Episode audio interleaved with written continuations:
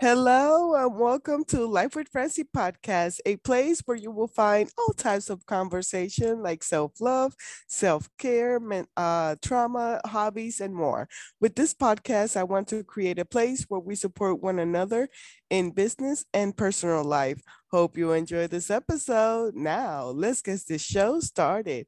On today's episode, I have the pleasure to speak to Jay Stamatelos, and I found him through Podmatch, and I'm so excited to start this conversation with him. He is a professional coach who helps uh, people break out of fear so they can share their gifts with the world. His work focuses on anxious insecurity, a chronic feeling of not being enough regardless of how much we achieve. So I can't wait to start this conversation with him. So welcome to the show, Jay, and tell us what's life with you. Well, thank you so much, Francy. It's so nice being here. And I know, life with me is generally generally good, but it's generally busy. This has been uh it's been a lot, you know, both uh, as just still coming off the pandemic, you know, people still we're all still recovering and it's it seems like we're in a never-ending state of flux and i say that both as you know my personal life it feels that way but also professional life and just constant change and it's just you know trying to keep up with it all but things are pretty good Good. So, okay, so I say like I'm like the queen of anxiety okay. because I I eh, I was introduced to anxiety about seven years ago. Mm-hmm. And then from there, I'm like looking for all the resources and tools to help me out to uh, finally not have a panic attack and it's been a year and then after i celebrated i had an anxiety. But uh, tell us a little bit about your story you know how um, you started with your mission. So right. So i think to touch on anxiety or at least the way because that was my background too was very severe but it was most of mine came from a lot of self uh, self criticism and self loathing. Is that was how I motivated myself to do things. It's how I stayed on. It's how I felt a, big pressure to achieve a lot of things. And you know what's more motivating than feeling like your self worth is eternally on the line.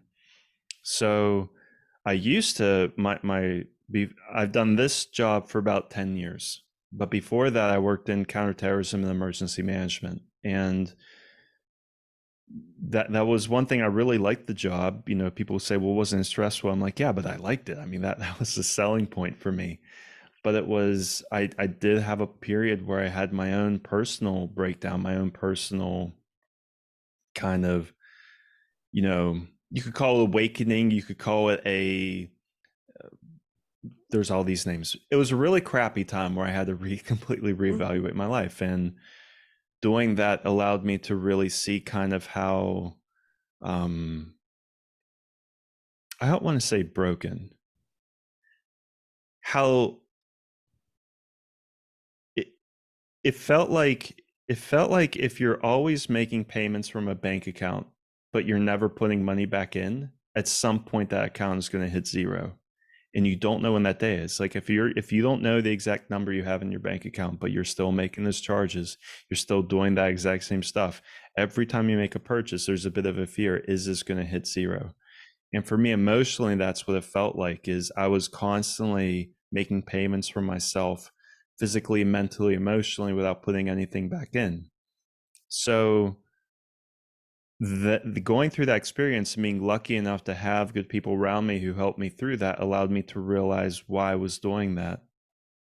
And allowed me to really find the thing that was missing in my life which was having a healthy sense of compassion and a, you know starting to learn well what would it look like to have a healthy relationship with myself where I don't see myself as an enemy I want to defeat but rather an ally I want to help. If I were to view myself as my own ally how would that change how I live and, and how I make decisions? And that's what changed a lot for me. And so, you know, when we when we talk about things like anxiety, I look at those things as symptoms.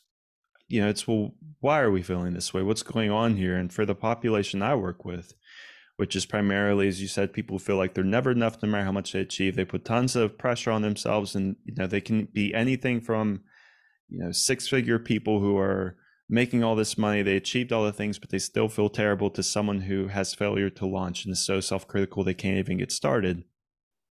It's re- reworking that relationship with ourselves to ask, you know, well, how are you driving yourself? What is the motivation? And how can we change it into something better? Yeah, um, I have heard of like seeing an anxiety as the uh, like a sign of something being off Right. within you. Uh, so it's more like a warning, like, hey, come back to your body. Right. Something is not right. Um, what can you do to make it better? You know, and as a high achiever, hmm I can't even imagine, you know, because I I have the my anxiety comes from like not uh failing but actually succeeding, Mm. you know, because I'm I'm uh, used to chaos. Right. So like I have to keep the chaos in in unle- you know for me to keep going. Um so yeah, so uh how are some tools or things that have helped you? Well, I think the biggest thing that has helped me is really trying to understand the why. You know, why do I feel this way and what's going on? And, you know, so the point you're bringing up, I think, is really common, especially for those of us who work in emergency services or anything or have or are attracted to those fields. There's something comfortable about chaos. I remember I was I was at a meeting and I was talking about you know my work and what I did, and this woman came up to me and she's married to a, a public safety director who worked in emergency management, who was my old field, and she said, you know, you sound so much like my husband, and especially your past, because if he doesn't have a real emergency to solve, he will create an emergency to solve because he needs that chaos. And so now I look at that and instead of saying, "Oh, well, okay, well let's let's figure out how to do that." Yeah, let's give you healthy chaos, and instead of saying, "Well, that's bad, we should move from that," I've really adopted a new approach of really getting curious about that. Well, why is that? What have you gone through in your life that makes that chaos necessary?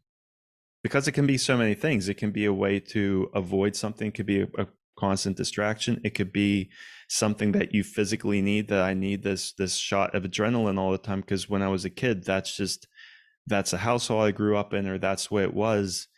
And then we can kind of, and this really connects with internal family systems, which is the main modality I use, of just going in. What is those parts of you that want that chaos? Why do they want it? And if we could help them, would they maybe be interested in letting you relax? Like, do they like, do they really like the chaos or do they just feel like it has to be here?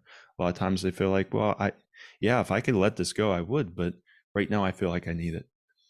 And so we could lean into that and just be really curious. And so curiosity, I think, is something I guess it's not really a tool. It's more of like a way to look at the problem as, well, I wonder why this is the way I am. At, I am. Like, I wonder why. Instead of trying to dive into it and give into it or change it, I wonder why, and just see where that path leads you, if that makes sense. Mm-hmm. And one of the uh questions that you have is like, why do you, many of us like live in constant self-criticism? Right. I know I'm guilty as charged. yeah. So I think you know trying to answer that question is trying to like ask well, why does a thunderstorm exist you know there's so many different things that go into it but for me the broad strokes really are i think the biggest problem we have as a culture is isolation Mhm. and so the the thing that of all the data i've done of of all the data i've researched and all the things i've read the thing that i've learned most is that the the quickest way to soothe, to feel calm, to be at peace is to feel connection with others. There's a theory called social baseline theory where it asserts, you know, for other animals they they adopted to a climate, you know, uh, like penguins are built for the Arctic, and you know, birds are built for the sky, and and a lion is built for the plains, whatever. if you take that same analogy, humans are built to be around other humans. We actually exert less energy in our nervous system when we're around others, especially people who we feel closer to. If you if you're looking at a hill, they did a study and they asked people, you know, how hard do you think it would be to climb up the hill? And if people were by themselves, they gave one answer.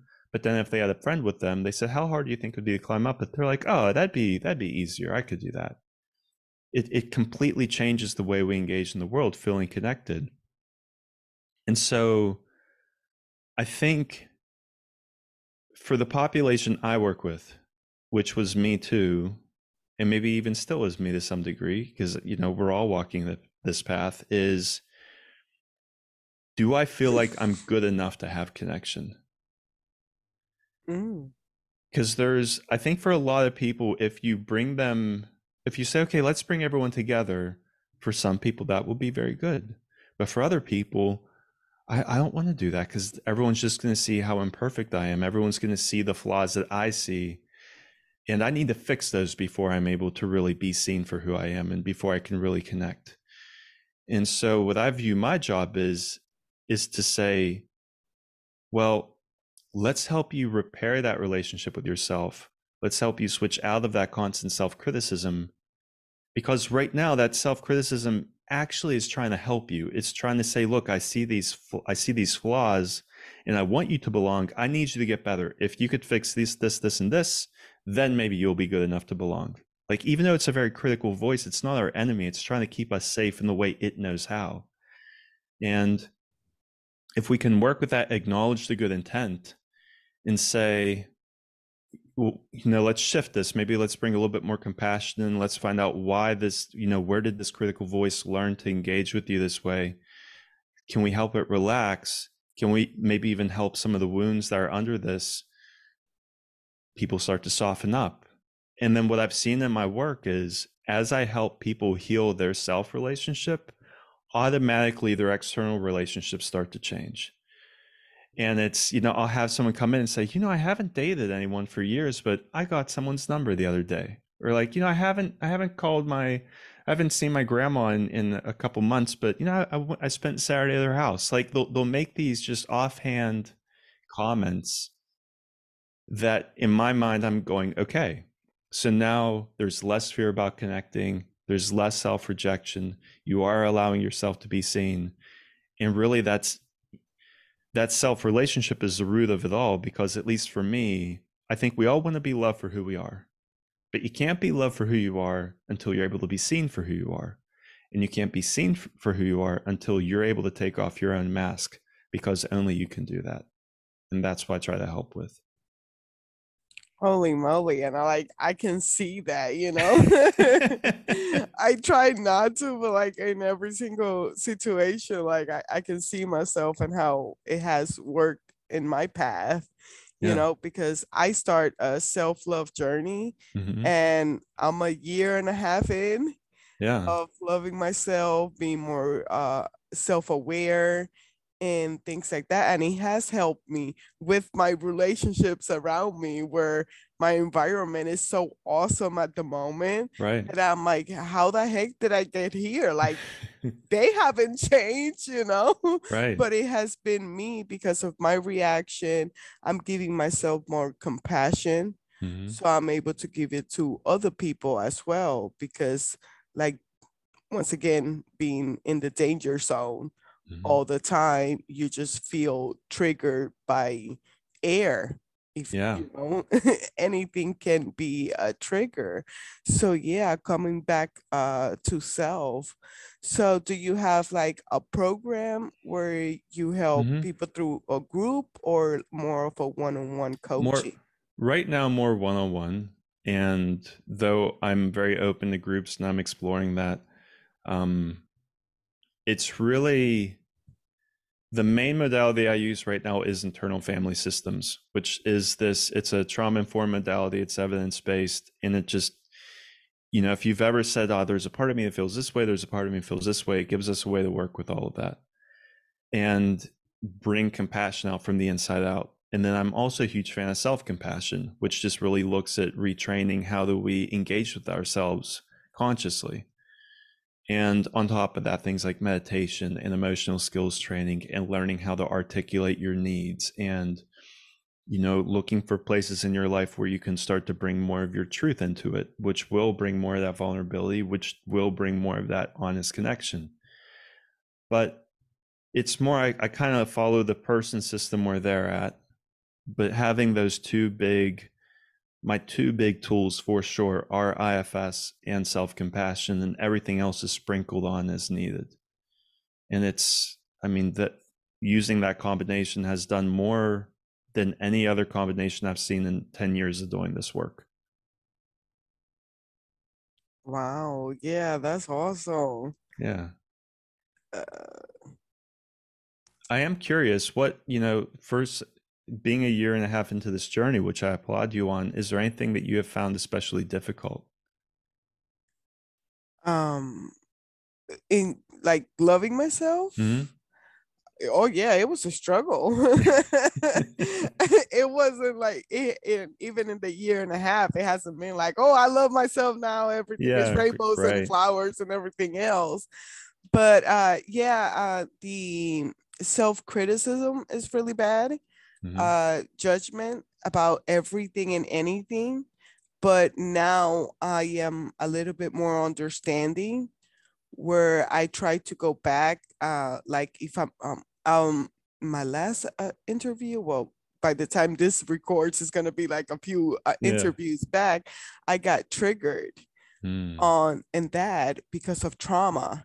Mm-hmm. And I was able to keep going through the interview by soothing myself. So I'm more self aware instead of going, oh, like, look at you, stupid bitch. Excuse my language. Yeah, yeah. Uh, you ruined this. This is this is it like you need to go and hide and ne- never let anybody see you again mm-hmm. i was like no i'm having a moment this was tough but it's okay i acknowledge it and let's move on. I wasn't able to do that before. Right. So um i'm i'm still i will have my moments. It depends especially like at work. At work i'm still i'm still working on that self-love and self-aware because yeah. the environment is so toxic. And uh so i'm i'm easy to go into anger or judgment or like why are you still here? You should be gone. You should be doing this. You should be doing that. But um having um i say it's like a survival kit. Mm-hmm. But for my mental health, which is like breathing, walk it out, dance it out, ask for support if I can't do it myself, um, have a my warrior playlist or give me life playlist on Spotify. So having those that structure, it helps me out more uh, yeah. when when I'm not feeling okay or when I'm going back into self criticism. And like I'm really like uh, promoting self love now because it makes a huge difference when you're dealing with your loved one living uh, dealing with a toxic environment like i am at work you know so yeah i'm like yeah. i'm all for self-love yeah. now no that's great i mean but it also so if there is a book i, I would uh if you'd be okay with me recommending i would love to recommend no bad parts by dick schwartz who's the guy who really pushed um led the, the crusade for IFS back in the 1980s. And, you know, if you're familiar with uh, the book, The Body Keeps the Score, yeah, IFS has its own chapter in there and it's all that stuff. And it's, I think even um, Bessel van der Kolk, I think, is primarily using IFS now with clients as well. So it really is, it's a way of working with those traumas because you know, one, I commend you with everything you're talking about, but two, at the same time, I'm hearing like, wow, that's a long list. That's like you really got to be on it to to to like you know self regulate on top too, and it's and that's hard, and oh, it's oh, yeah. you know, and you know if there could be a way that we could release some of that tension from the inside, you know, would that be something? You'd be interested in. And it's just because I, I know so few other modalities. I think EMDR, I've heard people having success with this. Um, maybe some, definitely somatic, somatic work. I've seen people have a lot of success with. but you know any of this real emotion heavy trauma work is really what i think is the next step that's been missing for so long of of going beyond let's just manage it instead of just managing this how can we actually heal this and let it go? So that's maybe 10% of it was not you know because like 8 100% to 80% for most of us feels amazing. Oh my god i have this 20% but if we could take that 20 that 80% all the way down to like 10 i mean that would be life changing and i really think that these new they're not new but this maybe new wave in the way we're thinking about emotional health of it's not just the mind it's not just the body it's the feeling and it's the relationships has potential to let us get to that point where you know something could come up that would normally be triggering for you and you could just oh well that's here. Okay. And it, there's no major reaction from the inside yeah, I didn't think that that was possible. I really didn't. Uh, two years ago, before I hired my mentor, it was breakdown after breakdown. Right. Like she, she used to get text messages like, "I'm glad that she's amazing," and she didn't have like super mega boundaries. yeah. And uh, like text messages at least three times a day of like, "I can't breathe," "I am dying," "This is it," and mm-hmm. everything. And I was able to have the tough conversation in the middle of the interview and which for me was like three hours that we talked about it and wow. i re-listened to the interview and it was just two minutes of conversation mm-hmm. but it felt so big because of me saying something out loud right. and then that's what i'm reminding myself that even the trauma was the main part was like six months of my life mm. but for a decade for over a decade I acted like that was my whole life. Right. And it was the same as the interview. I thought that it was the whole interview, but it comes out that it was just two minutes over an hour of the interview that happened. Right. So it's just reminding myself of all the, all of those things that we at, at the moment when we're in the danger zone, it feels like it's huge. Mm-hmm. And that's why I try to tell people that don't understand anxiety, but they have a loved one that suffers from it, don't bring logic into the conversation. Yeah, no. Logic is the last thing you want to bring because that even like it can even trigger us even more because somewhere deep inside we know that it's not a big deal but for us at the moment it feel like we can't breathe like this is happening right now and I need something soothing. So it's all about a structure and having people around you. Now, meditation for me, because I'm super hyped, a hyper, yeah. it doesn't work. I'm, I'm working on it. I mostly use it like before bed. I will mm-hmm. have some soothing music and things like that. But I think it's EFT tapping. Mm. That's that's a great uh, um, tool that mm-hmm. I have used for myself um, to help me bring me back to change the way that I think. Got it. Yeah. and I good. know I have heard of EMDR, I think yeah. you said. Uh, can you explain a little bit more on that one? I don't use it, but I'm familiar with it, and some of my clients have worked with have done EMDR, and there's something very similar to EMDR called brain spotting that a lot of people who or that some people who do IFS also do that, though usually it still leads to IFS in the end anyway. Um, my understanding of it is that it's you're using eye position to to try to go to different places emotionally, and so you'll have someone, you know, they'll follow a, a pointer or they'll follow a tracer, and you're looking for where is someone looking, and can we stay here? If we stay here, what happens here? And it's using just kind of the eyes as a way to help people in IFS we would say unblend where like that part of you that that feels so intense can you realize that as a part of you and have it kind of sit next to you instead of taking you over? Okay. Because if it's if it sits next to you then we can talk to it. We can say well why are you so nervous? What's going on? What's what's happening? And that's you know to go back to your self-criticism piece i really cannot overemphasize how how much our critics are trying to help us. And I say this as someone who almost died because of his critics.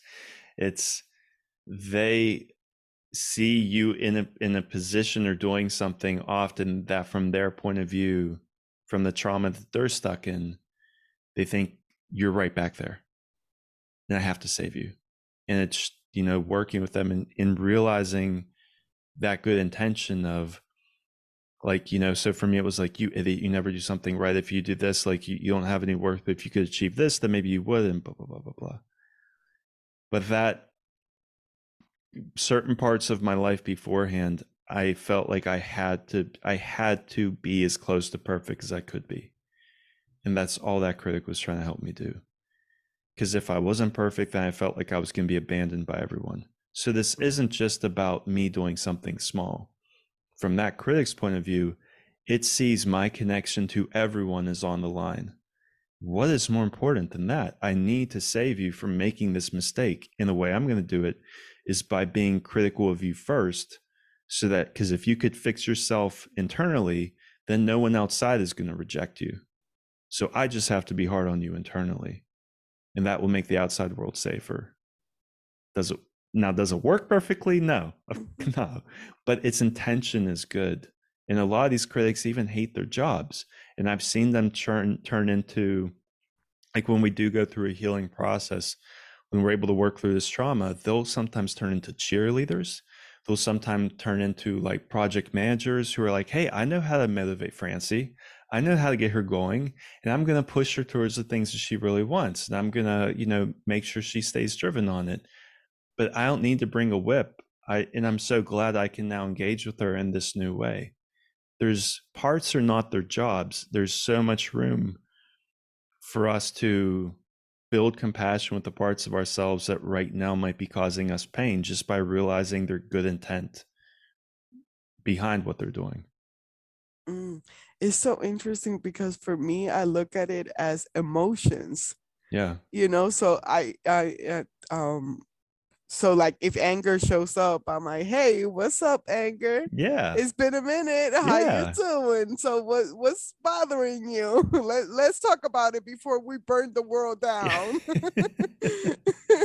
yeah. So I, I love you uh, saying that and the word intention. Like when it comes to anything related to mental health, sadly, there has to be a lot of intention. Mm-hmm you cannot just say, oh, I feel depressed tomorrow, I'll feel better. Like right, it's it's right. not gonna work like that. I wish it was that simple, but you have to be so intentional with your pro- um, process of uh, healing. Right. Uh, so I love uh, you saying that. Um, so so how does our self relationship define the way that we relate to with others? Well, I think it goes back to that point of, you know, if you want to be loved by others, you have to be be seen publicly for who you are, and you can't be seen publicly for who you are if you're hiding or wearing a mask. And that, you know, because it's it's like I think so. The two things I often see with people who struggle with what I'm referring to is anxious insecurity of never feeling like they're enough. There's kind of two big emotional fireworks that are going off. The first is like a really intense intense need to achieve. Because if i'm not enough i just need to make myself enough. I just need to do this do this do this and this and it's very like all of that fear gets channeled into action to try to fix my flaws. However no matter what we do it never seems to work right? We we we could achieve all the things in the world. We still feel will stand on top of a mountain and still feel the same void within because the problem isn't in our external world. It's it's an internal problem and if we don't have a way to solve that well then i need to hide. I can't let see anyone who i am in this in this unlovable state that i'm at so i have to you know some people will hide physically and they will withdraw from friends and family and social events but a lot of us hide right in plain sight. We put on a mask and the thing is that even if you make the perfect mask, the mask that gets all the love, all the attention, all the likes on social media, the that people talk about how great you are, if that isn't you, you just feel even more alone. Because it's not you getting love, it's the mask getting the love. And what is this then? Just more proof that who I am isn't enough, but this person would be. And so it's getting to the roots of all of this and looking for the main sources of that self rejection. Well, why do I feel like I'm not enough? When did I get that messaging? How did that messaging come through? How can I be there for myself? You know, so if there was like my eight year old self experienced something, how can I be there now for my eight year old self to help him in which he really needs someone to do something back then? And if I can do that, a lot of those other parts, like that anger and that self criticism, are like, well, if, if that eight year old's okay, then I can relax too. And so it allows us to get calmer, it allows us to feel more secure.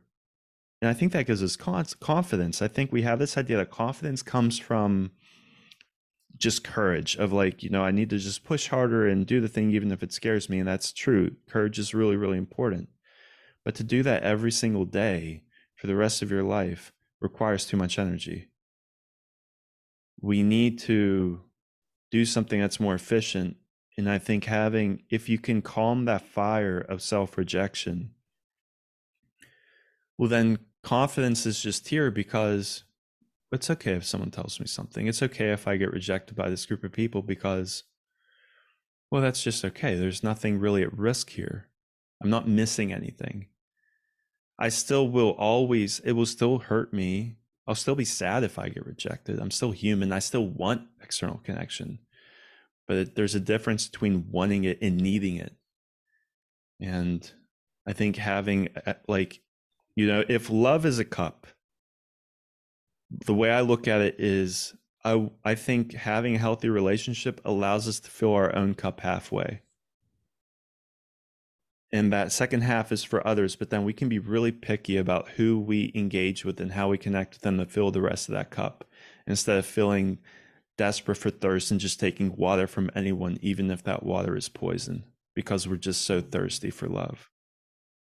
Wow that's gonna get me so emotional because oh when you it, it's so true when you don't like i'm here soothing my heart because uh, like i ah. felt that one yeah when you don't love yourself like you might see a stranger and be like oh my gosh but i just want to be your friend like yeah. like me and this and that and when you do love yourself when that person uh, doesn't like you or whatever, you're like, oh, well, it's your loss. I'm really amazing. but if you don't want to be my friend, that's okay. Yeah. So like, wow, I can relate to that.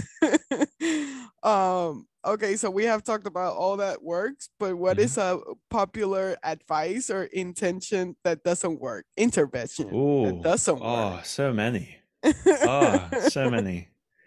Well, first, I think something that you've touched on even is this isn't just positive thinking. Like this isn't like you know, I love like to me self-love is not it's not writing a blank check to yourself. Like that is not love. That is just just that's creating a fantasy. Like, oh, I'm so amazing, I'm so perfect, I'm so wonderful and you know, I'm just blah blah blah blah blah. Like just all these feel good things that don't reflect truth. And for me, love needs demands truth and I, I love, you know, so self compassion. Kristin Neff is by far one of is quite possibly the world's foremost researcher in self compassion, and I love her book Self Compassion, also titled that. And she one of her main points is that we're all imperfect. You know, this is something that comes especially has long been known in Buddhist traditions is it's not about being amazing. It's about realizing I am an imperfect human just like everyone else. I'm still deserving of love just like everyone else. And realizing it's not about writing a blank check and like just brushing off the past and acting like we haven't made mistakes and that we have and there's not things we need to apologize for and there's not issues we have to solve. It's really about owning all of it being like, yeah, let's really acknowledge your imperfection. Let's see all the things, the skeletons in your closet, the warts that you're carrying, and how can we show love to these things? What are loving ways that we can start addressing these problems in your life? And that's what makes it hard. It's not about escaping the truth, it's about confronting it in a loving way. And that's hard if that's not what you're used to. I mean, it took me a long time to figure that out. I actually had to imagine like an external voice of like I had to create a model for me of like imagining someone who could see me this almost imaginary person like a, a, version of myself or someone who could see me from a place of unconditional love where they would just want the best for me and i would kind of ask myself what what advice would they give me right now? And that allowed me to get outside of my own head and look at it from a different point of view. Well they would probably say that you should do x y or z and i'm like well let me try that. I don't think discipline and the whip and being harsh on ourselves and setting strict, strict schedules and you know it's that's kind of that old school critic mentality of well if i was just harder on myself i would turn into a better person. And that does not work. Not at all. So there's other things too. There's things like i think the only other really i mean there's so many but another big thing is that belief of if i make this one hack this one life change if i start taking i work with a lot of guys so it's like if i start taking cold showers or if i adopt this sleep schedule or if i go to the gym and do this like you know i've worked with athletes. If you get to the place where you can bench you know 250 pounds and squat like 400 pounds great. But if you haven't addressed these problems all that means is that you're someone who's very insecure who can bench 250 and squat 400 like like cool I, like i'm sure it's helped to some degree but the problem's not solved. And so i think we try to come up with a lot of ways to avoid trying to address the problem and just that would be the next big thing is if you have an internal problems require internal solutions and that has to be recognized I love that. Thank you so much for sharing it with us. Uh, anything else that you would like our listen, uh, my listeners to know? This is just this is a. It's okay for this to be hard. It's supposed to be hard. I, you know, I don't. I think one of the first things I learned in this work was that the brain really isn't great at knowing what's good for us. What it's really good at doing is knowing what's different. So, like for example, let's say that you had a, a bad diet and you want to change it. And you start eating all this new food. Your brain's gonna be like, oh my God, this takes so much. We have to like think of new things. We have to think of new things to cook. We have to think of new things to buy. This food tastes different. Like there's all these alarms going off of like, hey, hey, what is this?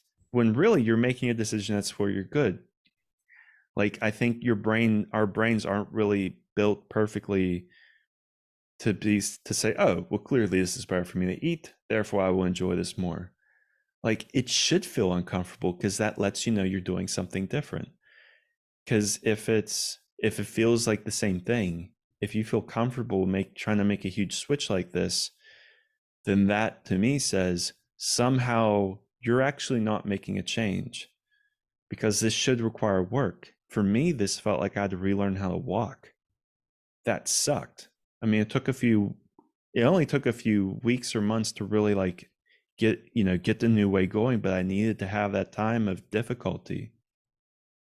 So don't view that as a sign that you're doing this wrong or a sign that you don't know how to be good to yourself or a sign that that this is a bad move and you should stop and just go back to how things were. Take this as an invitation to say, wow, yeah, I really am trying to do something different. Cool. Are there any ways I can make that easier on myself? Is there any friction here that's fighting against the changes I want to make? Can I work on that? Like something that we do is, let's say, if you come to me and say, I really want to become, heal my relationship with myself the first thing I'm going to ask you when we actually dive into the work is, well, who doesn't want this? What parts of you really want to stay self critical and feel like they need to be? That's what I want to work with because if we can get them to relax, then you'll launch further ahead instead of pressing the gas and the brake on the car at the same time. So that's what I would add. Nice. I love that. So where can my uh, listeners find you? My website, uh, I, I'm not big on social media. I've never me trying to have a good relationship with self media, social media is like me trying to have a good relationship with crack. I just don't think oh, I love that. yeah, don't think it's gonna happen. So uh, my website, jamesjstamatelos.com. I'm, I assume maybe a link will be in the notes yes. to it. Go there, I have a form. You can contact me and you can there's lots of other information there and resources and books I recommend and uh, you know information on my different modalities, information on IFS. So yeah, please drop me a line.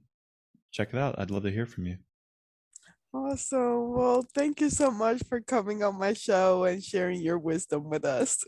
thank you for having me, Francy. It was a pleasure. Uh, well, you can find my you will find his website and everything on my show notes. And uh, my podcast is in all major platform as well as youtube.